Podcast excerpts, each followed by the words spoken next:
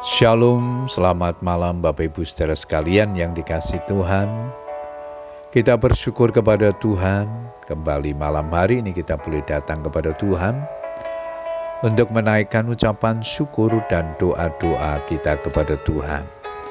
Namun sebelum berdoa, saya akan membagikan firman Tuhan yang malam ini diberikan tema mengasihi, melayani, dan menopang.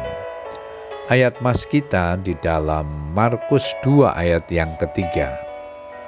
Firman Tuhan berkata demikian, ada orang-orang datang membawa kepadanya seorang lumpuh, digotong oleh empat orang. Saling mengasihi, saling melayani, saling menopang adalah sikap yang diperlukan untuk memperkuat sebuah komunitas, persekutuan, pelayanan atau gereja. Sebuah komunitas persekutuan, pelayanan, dan bahkan gereja sekalipun memiliki program kerja yang bagus. Tapi jika para anggotanya tidak punya kesatuan hati, mereka tidak hidup rukun, berjalan sendiri-sendiri, tidak ada kerjasama satu dengan yang lain, apalagi bersikap egois, tidak punya kepedulian satu sama lain, niscaya goalnya tidak akan pernah tercapai. Sebab firman Tuhan dalam Matius 12 ayat 25 mengingatkan kepada kita. Setiap kerajaan yang terpecah-pecah pasti binasa. Dan setiap kota atau rumah tangga yang terpecah-pecah tidak dapat bertahan. Ketika mendengar Tuhan Yesus datang ke Kapernaum, banyak orang berdatangan ingin bertemu Dia dengan berbagai tujuan. Ingin mendengarkan ajarannya, ingin melihat dan mengalami mujizat dan sebagainya. Tak terkecuali empat orang yang menggotong orang yang menderita lumpuh. Karena tempat itu penuh sesak, sehingga tidak ada lagi tempat bahkan di muka pintu pun tidak. Mereka tidak bisa membawa si lumpuh itu secara langsung kepada Tuhan Yesus. Namun mereka tidak kehilangan akal dan tidak menyerah begitu saja mereka membuka atap yang di atasnya, sujudlah terbuka, mereka menurunkan tilam.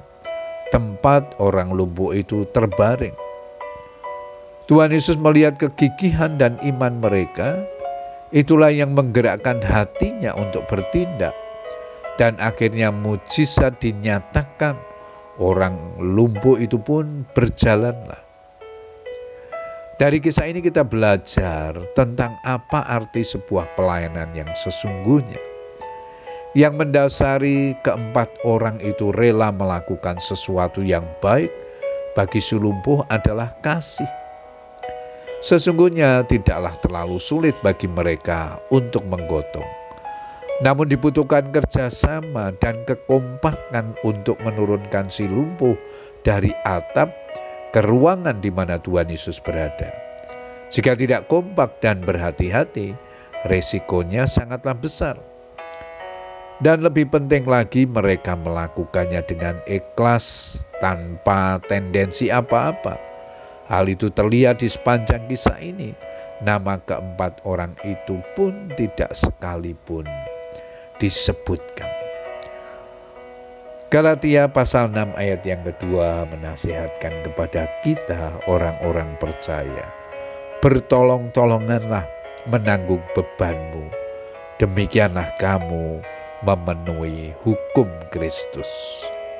Puji Tuhan Bapak Ibu Saudara sekalian, ialah nasihat firman Tuhan ini mengingatkan kepada kita untuk kita saling melayani, saling mengasihi, dan saling menopang dalam komunitas kita masing-masing, sehingga pekerjaan Tuhan akan semakin diperluas dan nama Tuhan dipermuliakan melalui peran serta kita sesuai dengan kapasitas kita masing-masing.